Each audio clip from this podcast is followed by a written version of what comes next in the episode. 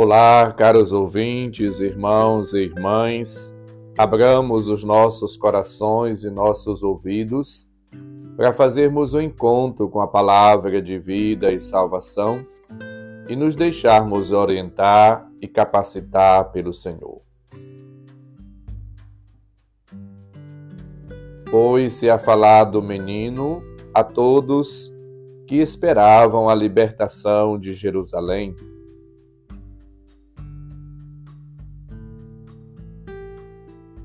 O Senhor esteja convosco, Ele está no meio de nós. Proclamação do Evangelho de Jesus Cristo segundo Lucas, capítulo 2, versículos 36 a 40. Glória a vós, Senhor. Naquele tempo, havia uma profetisa chamada Ana, filha de Fanuel, da tribo de Azer. Era de idade muito avançada.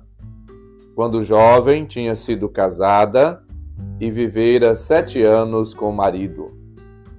Depois ficara viúva e agora já estava com 84 anos.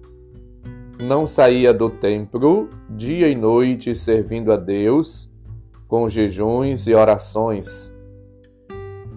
Ana chegou nesse momento e pôs-se a louvar a Deus e a falar do menino a todos os que esperavam a libertação de Jerusalém. Depois de cumprirem tudo conforme a lei do Senhor, voltaram a Galiléia para Nazaré, sua cidade. O menino crescia e tornava-se forte, cheio de sabedoria, e a graça de Deus estava com ele. Palavra da salvação. Glória a vós, Senhor. Caros ouvintes, irmãos e irmãs, estamos no 6º dia da 8ª de Natal. Tempo de graça, de luz, de salvação. E hoje o texto evangélico que lemos é a conclusão do episódio da apresentação de Jesus ao templo. 2 partes se destacam. O testemunho da profetisa Ana, versículos 36 a 38, e o retorno da Sagrada Família Nazaré, versículos 39 a 40. A lei dos hebreus, para garantir a verdade de um fato, exigia 2 testemunhas. Por isso, o evangelista apresenta Simeão e Ana. Esses 2 pobres de Deus aguardavam a redenção de Israel, o cumprimento das promessas divinas.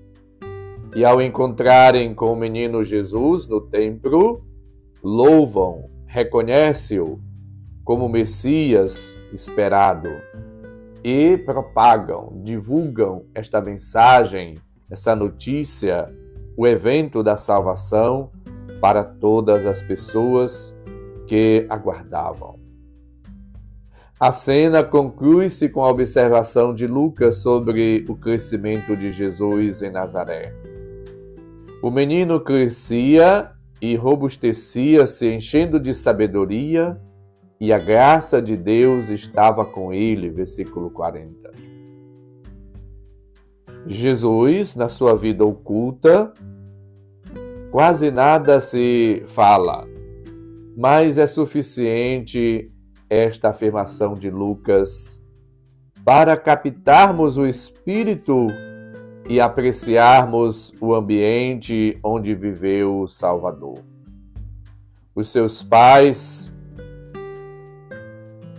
eram obedientes e fiéis à lei, e Jesus crescia em sabedoria, cheio da graça, dos dons. 1 Samuel 2, 26 e o versículo 52 de Lucas nos ajuda, portanto, a entender, a compreender estas afirmações. Estamos diante de uma comunidade que se abre ao reino de Deus e que observa, que respeita a vontade do Pai. A profetisa Ana, com 84 anos de vida, número bíblico que simboliza a perfeição, 12 vezes 7. Portanto, ela está quase que no final da vida. E, ao mesmo tempo, manifesta o amor, a dedicação, a fidelidade. Ela permanecia no templo, servindo a Deus dia e noite, com jejuns e orações. Ela é uma profetisa, uma mulher que está a serviço do templo, a serviço de Deus, a serviço da comunidade. Ela, portanto, é movida pela graça, pelos dons do Espírito.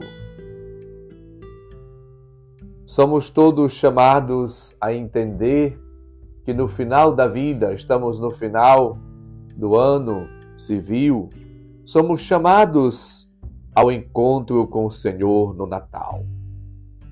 Este encontro bonito, frutuoso, enriquecedor, ele deve, portanto, favorecer o encontro com Deus na sua profundidade, a salvação, a libertação e a vida nova.